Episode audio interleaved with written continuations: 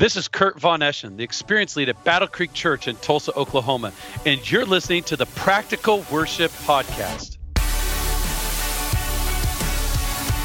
Well, hello, and welcome to the Practical Worship Podcast. I'm Dave Dolphin, and this is a show designed to help you lead a worship band and be a leader of people. And we release a new episode on the first Friday of every single month. So if you haven't already, consider subscribing on whatever app you're using right now to listen to your podcast on so you'll never miss another one. It is so good to hang out with you. This is episode twenty-three, and today's guest is Kurt Von Eschen. He is the experience leader at Battle Creek Church in Tulsa, Oklahoma, where he leads the worship, production, and creative teams at all six of their locations. And before that, he was on staff at Willow Creek Community Church in the Chicago area as one of their worship pastors. And as his current title suggests, he is over the entire experience that someone has when they walk through the doors of Battle Creek Church and how that experience pushes them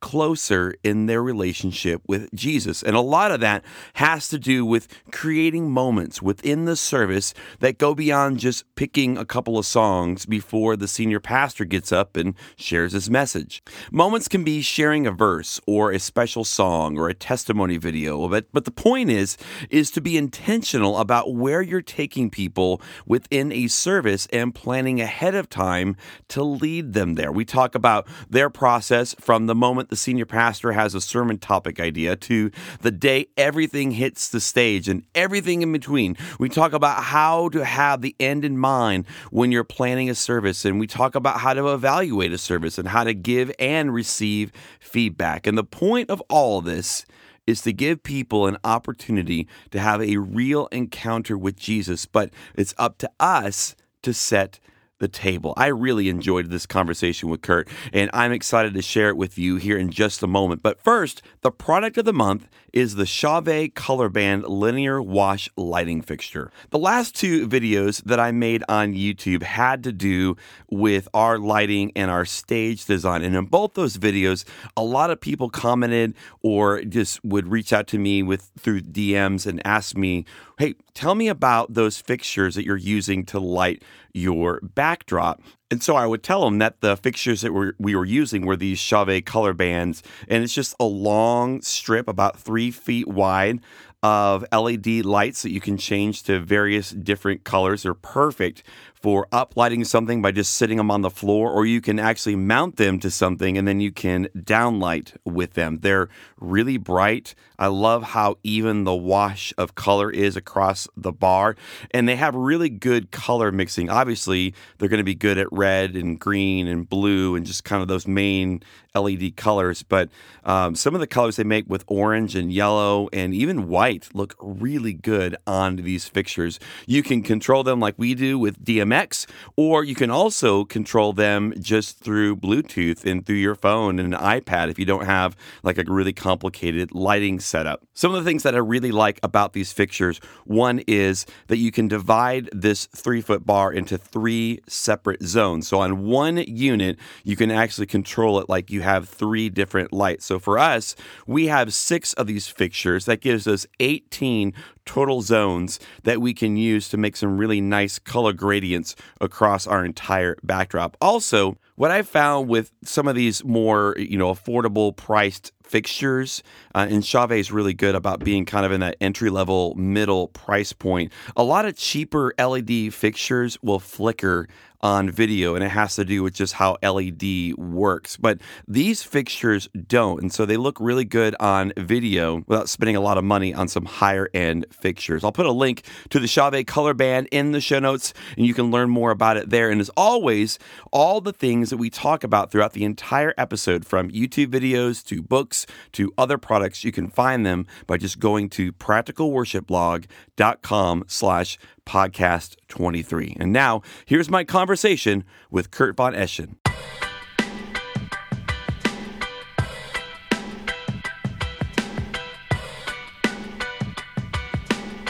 Kurt Von Eschen, welcome to the show.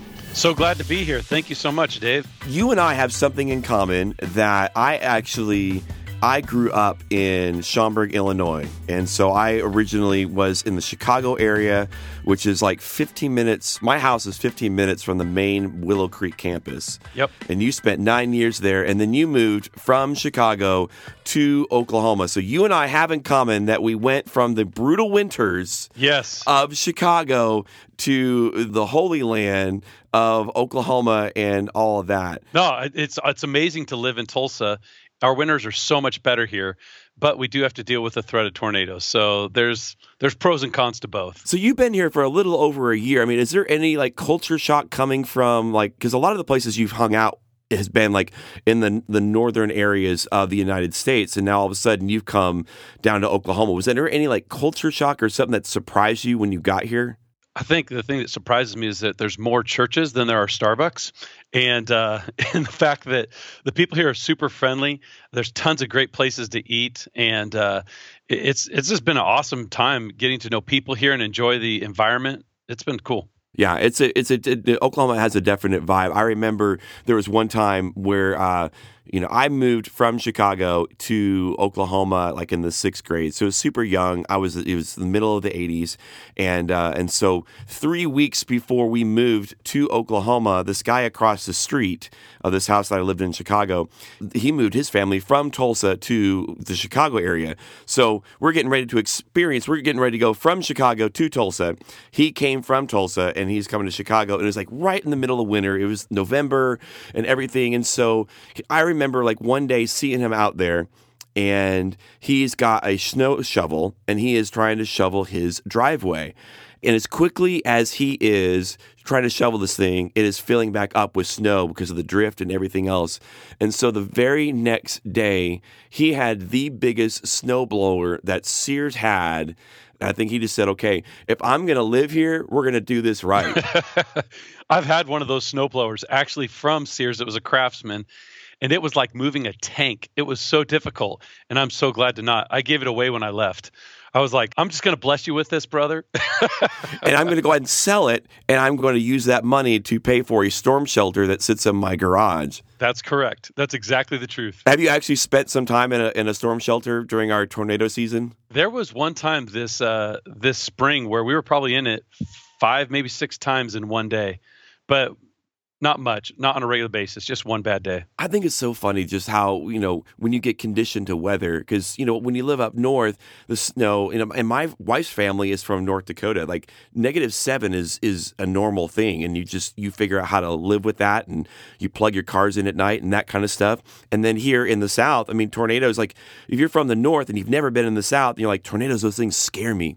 Yep. Around here, it's like, I don't know if you've experienced this, but like, When when the sirens go off, when a, a tornado's coming through and you hear all the sirens all around time going off, what that means apparently is that you must immediately get up and go to your front porch and film it. That's right. That's exactly what you do. You and then you watch it until it's about ready to hit your house.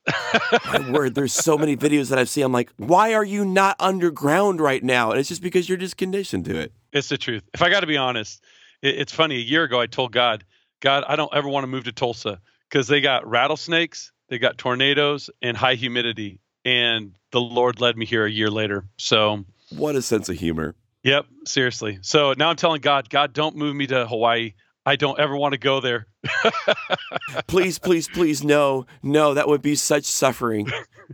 Uh, well, you are, in the last year or so, I mean, you've been a lot of different places, but the last year or so, you have been at Battle Creek Church in the Tulsa area, and you are the uh, the experienced leader that is in charge of production and worship and creative and all that. And I wanted to have a kind of a conversation about just the process that you guys have there at Battle Creek Uh, when it comes to uh, crafting these services. And I think sometimes we as worship leaders get so focused on, we got to get four songs on the stage. And so we're thinking picking songs and rehearsing a band and sound checking and all that. And that's a part of it, but there's so many more elements to think about and consider about, you know, when someone walks in the doors, what do they experience? And so I guess starting with the end in mind, before we get into the nuts and bolts and practical, when it comes to like Battle Creek Church, what do you want people to walk away with when they're leaving a service that you've been in charge of? Yeah, that's a good thing to ask. Uh, my primary goal, above all else, is that uh, I have a passion that people would experience and encounter Jesus, uh, that they would become more aware of his presence, not just on the weekend, but in their daily lives, and uh, that Jesus would be the main and central thing of our worship. Sometimes we can make, uh, we can get so in love with a song that a song becomes our worship, and Jesus needs to be the center point of our worship. And so we really tried to create moments where we where people will experience and encounter Jesus, because often people won't remember the message a day later. Uh, they're seven times more likely to remember a song, but you will actually imprint something on their brain if you can help them feel something, if you can help them experience something. And so, um, and I'm not trying to offend pastors in, in any way. That's just the research that Psychology Today wrote about. Uh, but people remember experiences and what it made them feel. And so I want that thing that they remember to be the powerful and strong and dynamic presence of Jesus. My secondary goal is, is really to, we want people to walk away feeling hopeful, full of joy, with a deep sense of being connected to Jesus, that their faith would increase, that they would believe that God is for them and with them. A third goal would be that we want to remind people what is true about God, what is true about them, and how he feels about them. Uh, because I think so many people today, they beat themselves down constantly with discouragement, and they're co- constantly telling themselves that they're not enough. You have p- moms who are coming in who are saying, I'm not a good enough mom. You have dads who say, I'm never a good enough dad. And so we want to bring hope and infuse hope back into people. I think lastly, probably our, our fourth goal would probably be that we want to create a service that's accessible both to those who are deeply rooted in their faith and then those who are new to their faith, those who are maybe even just exploring faith. And so uh, we do that by the way that we speak, because language matters. And so you don't want to use such insider language that you're constantly pushing the new person out, or they have to get an encyclopedia of Christianese to try and figure out what you're saying. And so those are just some of the things that we think about. And, and I love that you had, I mean, you had a clear and concise answer for that. And I think sometimes it's really easy to just get into the room on Sunday and, and go, okay, I've I've seen it look like this. And I don't think we're even mindful of the fact that we're just like, okay, I've seen it done this way, so therefore this is the way we're going to do it. And I liked how it, you know, I thought it was cool, or I thought it was warm, or whatever it was. Like, you know, it, it worked. And so you're trying to to emulate that. But the fact that you walk into the room and say, okay, What's what's what's the end in mind? What's what's the goal that we're trying to do? We're working with uh, pulling together like a photography team at our church, you know, a bunch of mm-hmm. volunteers to help us with our social media presence, and putting together a list of words of like, okay, when people see our photographs, and we're trying to like engage the culture, you know, or share the culture with those that are, you know, maybe kicking the tires, looking at us on social media, but they haven't even seen, you know, they haven't been in the room yet. What do we want them to experience? Do we want it to be warm? Do we want it to be friendly? Do we want it to be exciting? Do we want it to be passionate? And even just having a couple of words that you can give your photographers to say, okay, we want photographs that kind of invoke this emotion. Now there's a target in the wall. And, and, and all of a sudden the other things, as far as like how we're going to do this, all that stuff falls into place. Yeah, I think the goal is not to be uh, the coolest church or the hippest church. If that's your goal, you're going to find that that's fool's gold after a while. And, and so really, uh, the thing that people are going to remember, because uh, eventually after a while, they won't remember the special elements you do in your service or sometimes songs, but they will remember the fact that they had an authentic encounter with Jesus.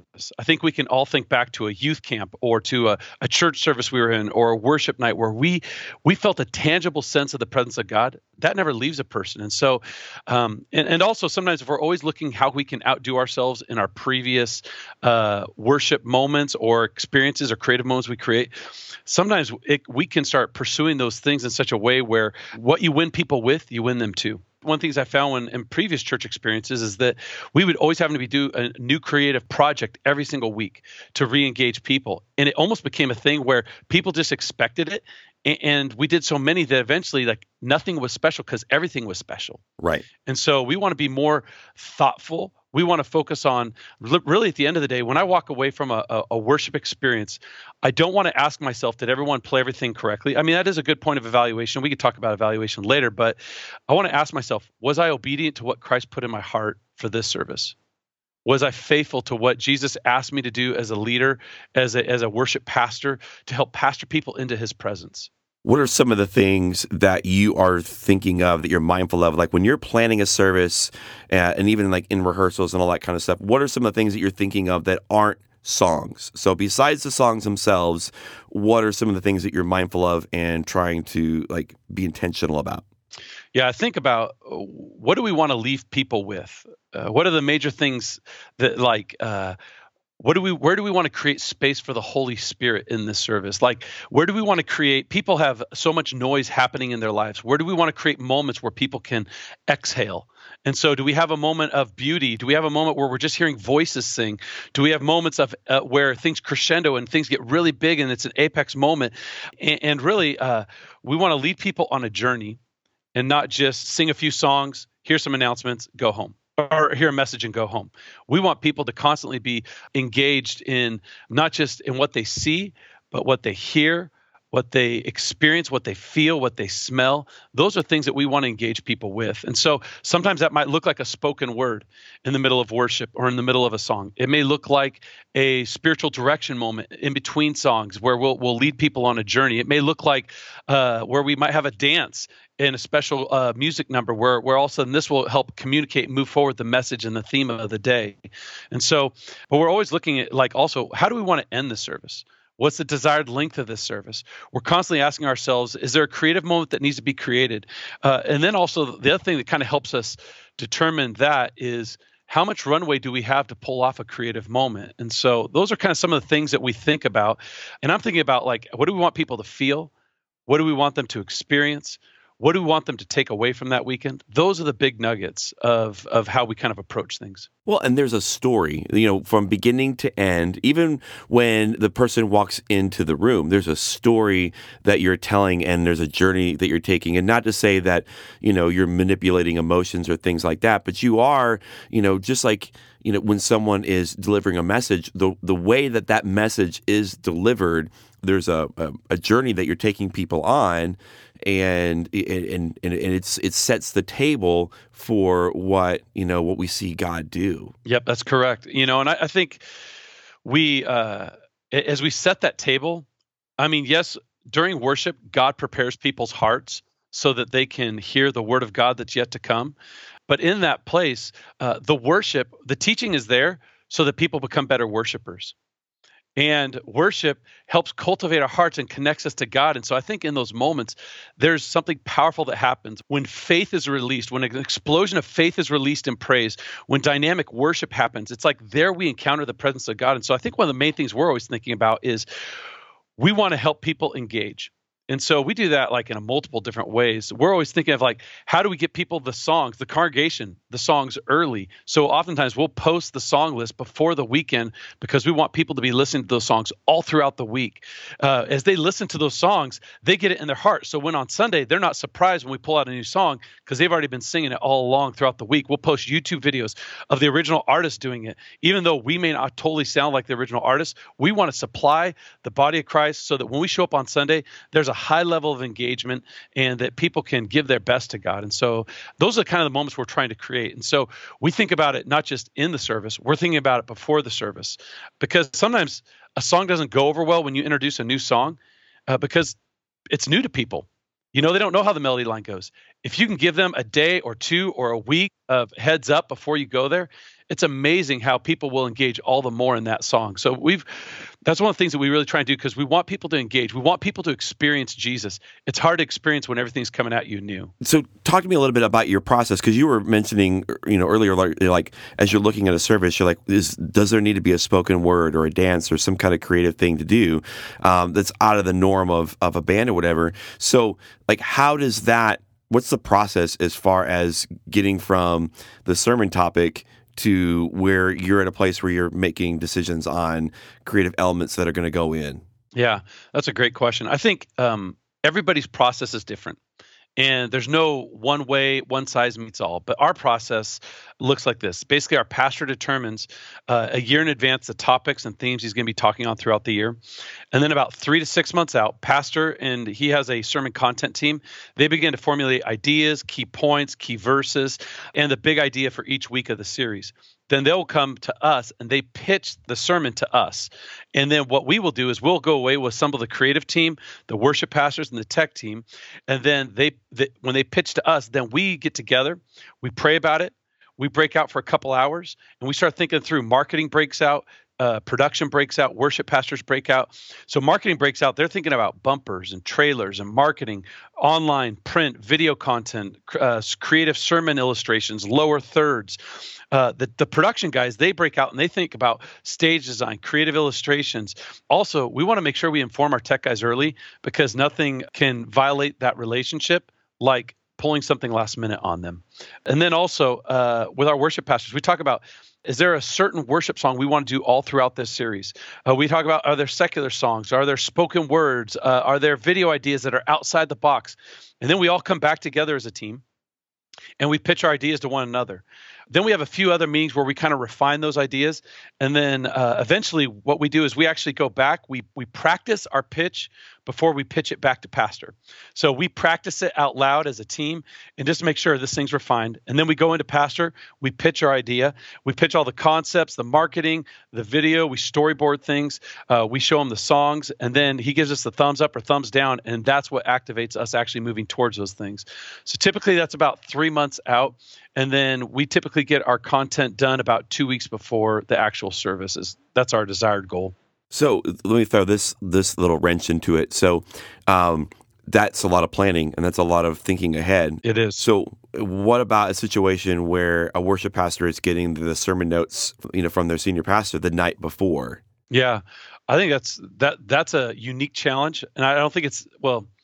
I think it's more common than we think, actually, uh, that that that pastors sometimes won't give their messages in time to the worship pastors for them to create something beautiful.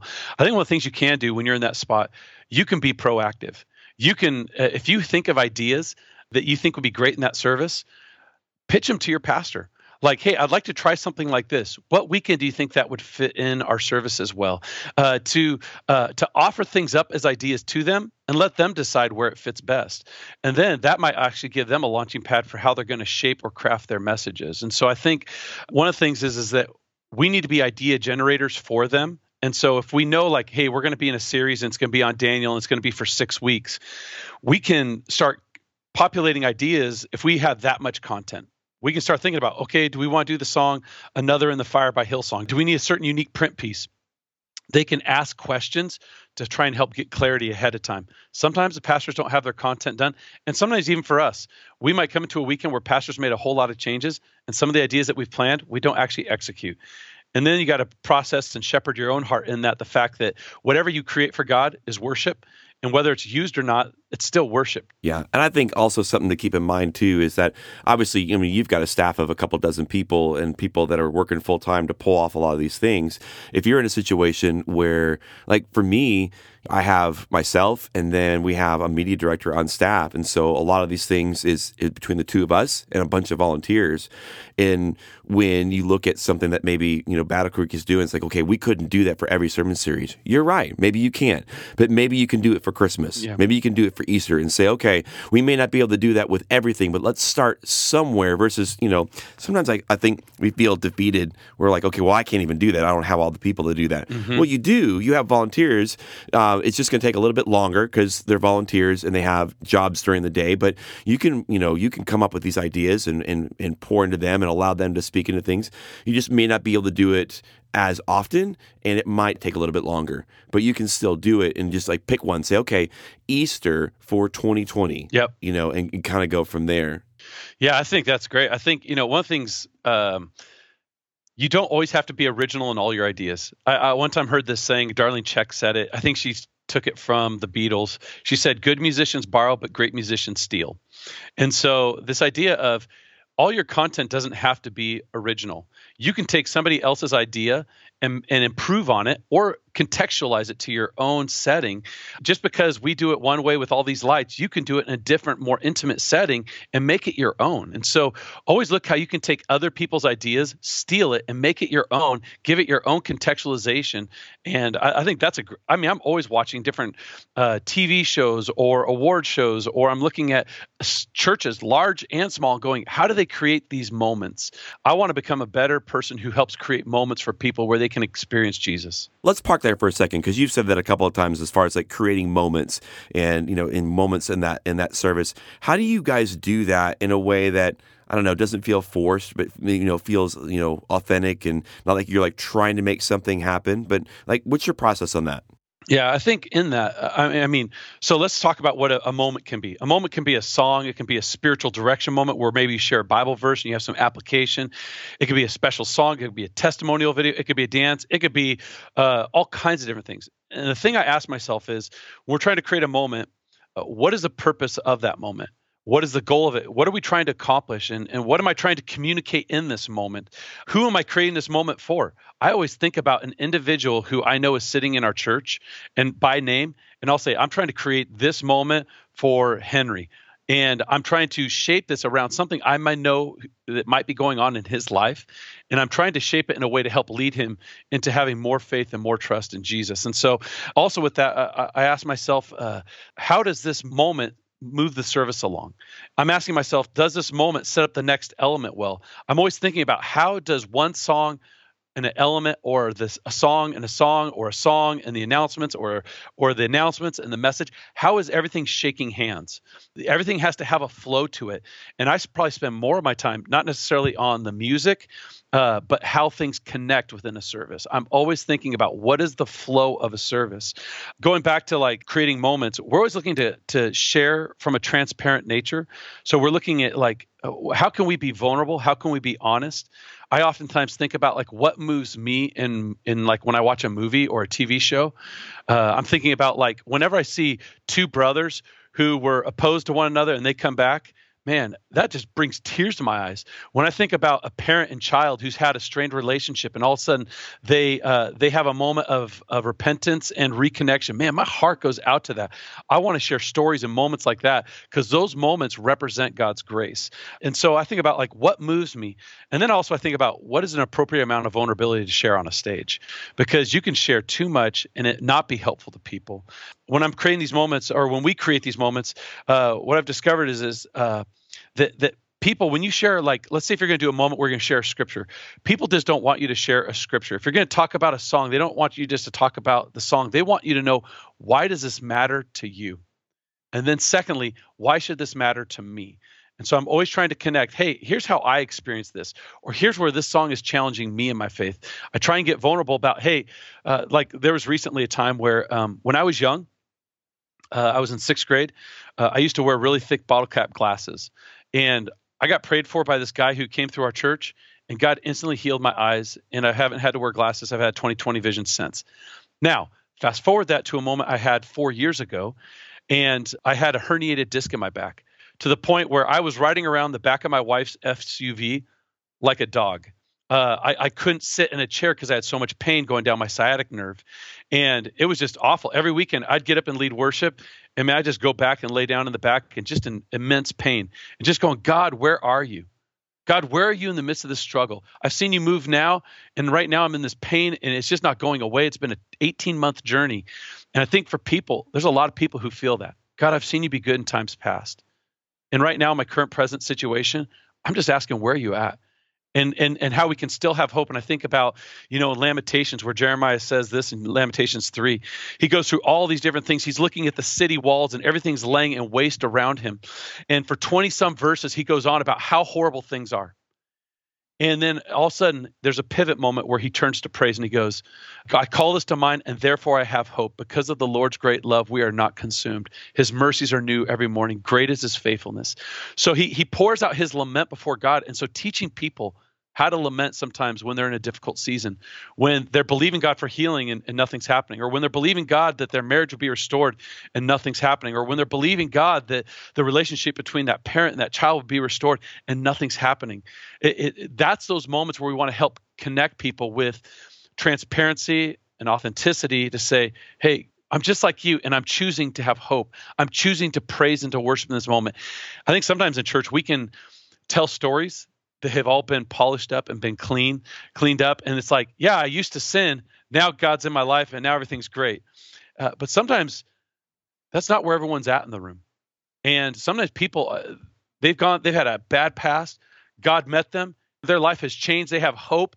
And all of a sudden they go through a really discouraging time. Maybe they go through a divorce, or maybe they lose a, a child. Uh, I'm thinking about even today, there's a family at our church that we're doing a funeral for here in just a few minutes, who had their twenty-four-year-old daughter pass uh, pass away, who took her life. And you go, what are the songs that they need to sing this weekend? And you got to think about, who are you pastoring? Who are you shepherding? So I always start when I'm trying to create moments with a person in mind, because I feel like, well, I'm not just trying to get up there and to worship God. Yes, there is a vertical nature to this. And yes, that's my job as a worship pastor and as a worship leader. But also, I need to connect to people, and I need to connect people's hearts to God. I'm kind of like, I like to think of it kind of like the way that Zach Neese described in How to Worship a King.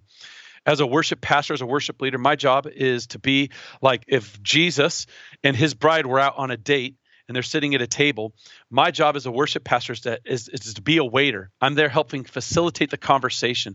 I'm not trying to talk so much that I get in the way of the conversation that they're having, but I'm trying to help them connect better. I'm trying to help facilitate that moment. And so, and then I want to get out of the way, and then I want to be the bride. I am the bride. And so I want to be I want to be connected to Jesus, but I don't want to talk so much in a way that takes the focus off of Jesus and instead puts the focus on my problems. Uh, when I share things, and when people share things that are vulnerable, we want it all to point to the fact of, man, we're pointing to Christ. And sometimes we're still in the midst and we don't have resolution on the circumstance or situation that we're facing, but I have hope. Man, so good. Kurt, are you ready now for the bonus round? I am. I'm ready. Bring it on. Come on. Here we go. The bonus round in three, two, one. Coffee or tea? Uh, coffee. Nitro cold brew with light heavy cream. Early riser or night owl? I am a night owl. I have been known to send out emails at one o'clock in the morning. Not expecting my team to see them till the next day, but yes, I'm a night owl. Favorite T V or Netflix show? Ooh, I love The Office and Brooklyn Nine-Nine. Okay, are you one of those guys with The Office, like, you, you're you're good with all of the seasons or just some of the seasons? Is there a certain point where you fall off? So two days ago, my wife and I just finished watching again the last season of The American Office. And I hate the season where Jim and Pam have their relational issues. Like, I'm literally like on my couch just feeling this torment of Jim and Pam and just going, come on, you guys reconnect with one another. I hated it. I've been fighting for you for this the entire yes. time. Yes. In-N-Out or Chick-fil-A? Oh, In-N-Out. Favorite book every creative should read? Mm, I think the book Replenished by Lance Witt is an amazing book for anybody in ministry. Um, and here's the reason why. We th- we are a wholly connected person, a soul, a mind, a body, a spirit. And the truth of the matter is, oftentimes, we neglect the fact that we have a soul. And if you do good soul care, great art comes from having a healthy soul. And so this book Replenished has forty-two chapters. Each chapter takes like three minutes to read. But I'm telling you, it will reshape your staff. It will reshape your own heart. It will reshape your ministry. That's awesome. We'll put that in the show notes. You guys can check that out. Taylor or Martin? Oh, Taylor. Ooh. I like I like the brightness of it. I do too. I like how it cuts through the mix. We, whether it's country or worship, it just cuts through that mix. It does. What is a hidden talent that you have that only a few people know about? Oh, man. You caught me off guard with this one. Um... Yeah, uh, that I am a uh, a master at indoor laser tag. What? Yes. I love to school fools. It's all the years of playing Call of Duty and Fortnite and other things. I do love to play video games. And believe it or not, those things I learned in those games helped me in laser tag. Is it just laser tag, or like, you know, what about Nerf or any of that kind of stuff? Is it is it really just laser tag? No, it's Nerf too. It's all those things.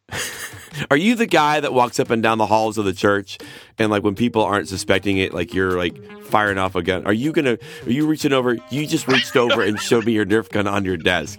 That's amazing.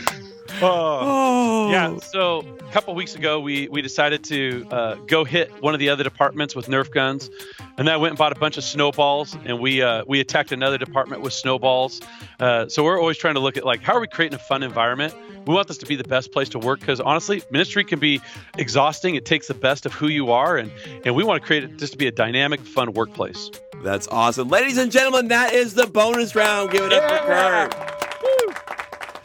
So let's talk a little bit about uh, the evaluation process that you have in place. And I, you know, I think it's good to have something in place where after all is said and done, some things hit, some things don't, some things need to be improved upon.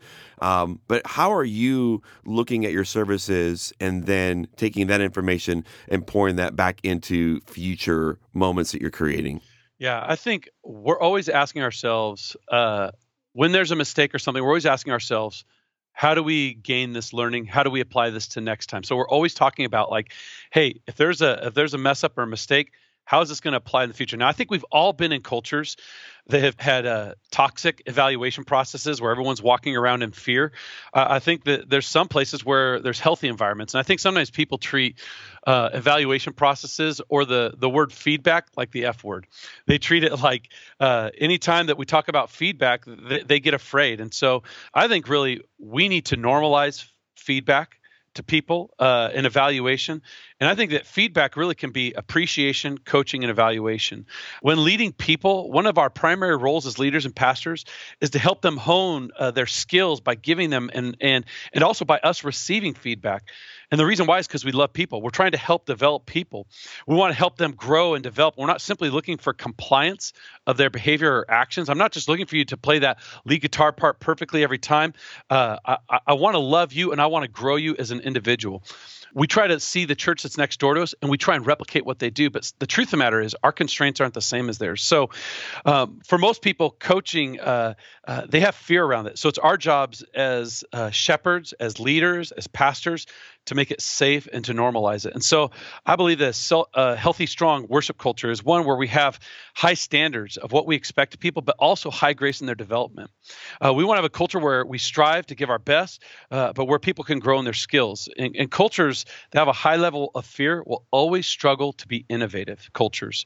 Uh, people who are afraid of messing up will rarely try something new. Uh, this is not an excuse for us to be sloppy, but the truth of the matter is if, if you have fear too much in your culture, no one's ever going to try anything new. And so we want to give people coaching because we believe in them, uh, not just what we want from them, but what we want for them. And also feedback has to go both ways. So coaching, evaluation has to go both ways. So even though I give my team that, I always make sure I watch this is tone and timing. Those two things, if you're ever going to challenge somebody on something, you got to check that. I always lead with what they're doing well before I try to address what they're not doing well.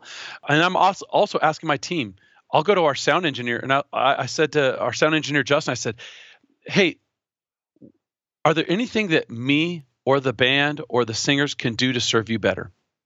I'm always asking uh, our, our, our vocalists, hey, any feedback for me? Or our band, hey, any feedback for me? I'm always looking for how can I gain feedback, because the truth of the matter is all of us have blind spots. And sometimes when you're in a leadership role for long enough, you think, oh, I don't have blind spots, or or I know my skill sets. I know what I do right. I know what I do wrong. And the truth of the matter is uh, we need others to help us see our blind spots. The only way you can get that and to create a safe environment is to ask for that feedback. When you ask for that feedback, what you'll find is that people will ask you for your feedback back to them. And so what it does is it creates this co-mutual serving of one another. And so I think the nuts and bolts of it, how do we evaluate a service exactly? On Monday, our team uh, splits off. Our worship team and our production team split off. And we look at what, what we can celebrate. We're looking for what did, uh, for not necessarily where did someone have a little mistake, but we're looking at like, what are the patterns that we see? Are there patterns of mistakes that we see happening? Uh, because everyone's going to make mistakes from time to time.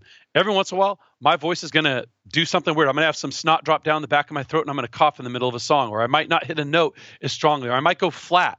There's all kinds of things that I might do that may not, uh, that I need to, uh, they're one-time mistakes. But what we really need to pay attention to is the trends. And so we post on Vimeo and also on our Facebook stream our services so that our worship team members, when we encourage them, guys, go watch those services. Evaluate your, yourself. There's nothing that will show you what you're doing well and what you're not doing well by you watching it yourself. The best coach is going to be yourself. And then oftentimes what I'll do is I'll say, hey, did you watch that service? Um, what were your thoughts? How would you have coached yourself? And I'll ask them that.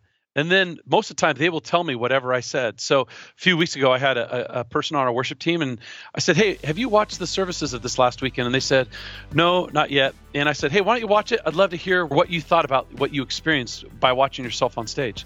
And they came back to me with exactly the feedback I was going to say to them. And I said, man, I think you got some really good learnings there. I think my only coaching for you would be is next time, think about whatever you do that's on the stage, whether it's clapping or lifting your hands. Sometimes it can look really small, So you've got to kind of really exaggerate your movements in such a way that it communicates the truth that's in your heart. Because I know the truth that's in your heart, which is, man, you love Jesus fully, passionately. You want to give him everything you have. And that's what the lyrics of that song are singing. I just want you to fully express that in your body. Because because if you if you act in a reserved way, it's not serving anyone well. It's not leading people well. So here's a few things that I'm taking away from this conversation.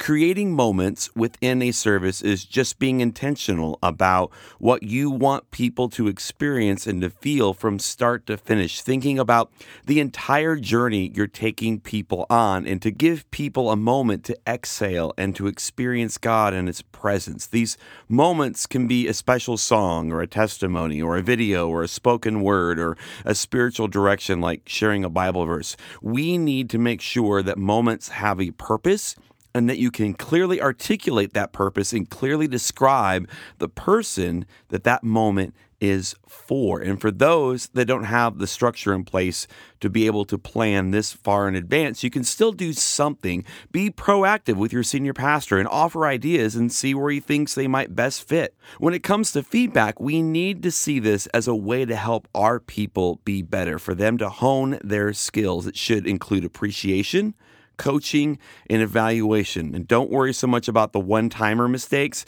That happens to all of us. But do look for trends and try to correct those. Feedback is valuable. We also need to make sure that there's a balance, that we're cultivating a healthy culture for feedback to exist in. And it's important to create on-ramps for people to give us feedback as well. There's a lot of wisdom here, and I've already been experimenting with some of these things in my own ministry. By the way, I mentioned that I used to live in the Chicago suburbs, about fifteen minutes from the main Willow Creek campus where Kurt used to be.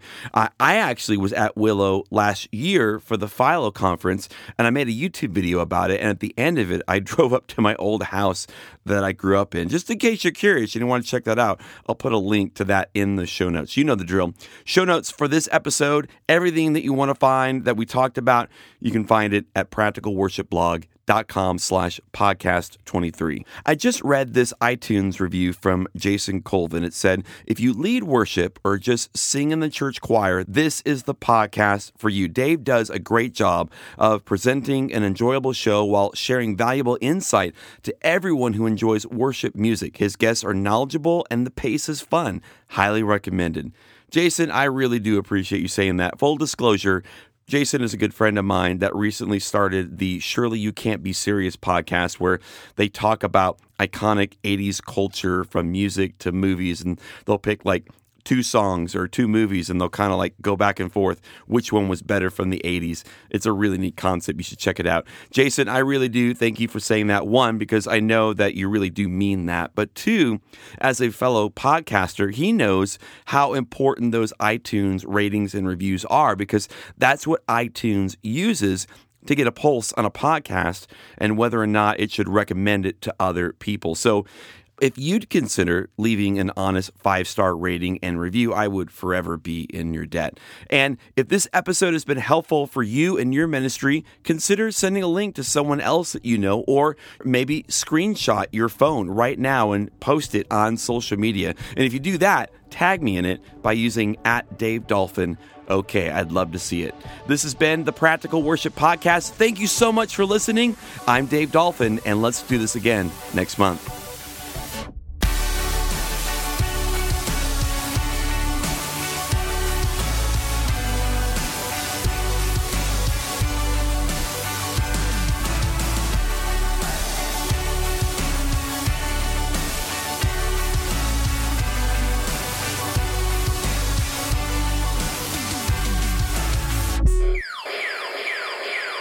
I love to school fools.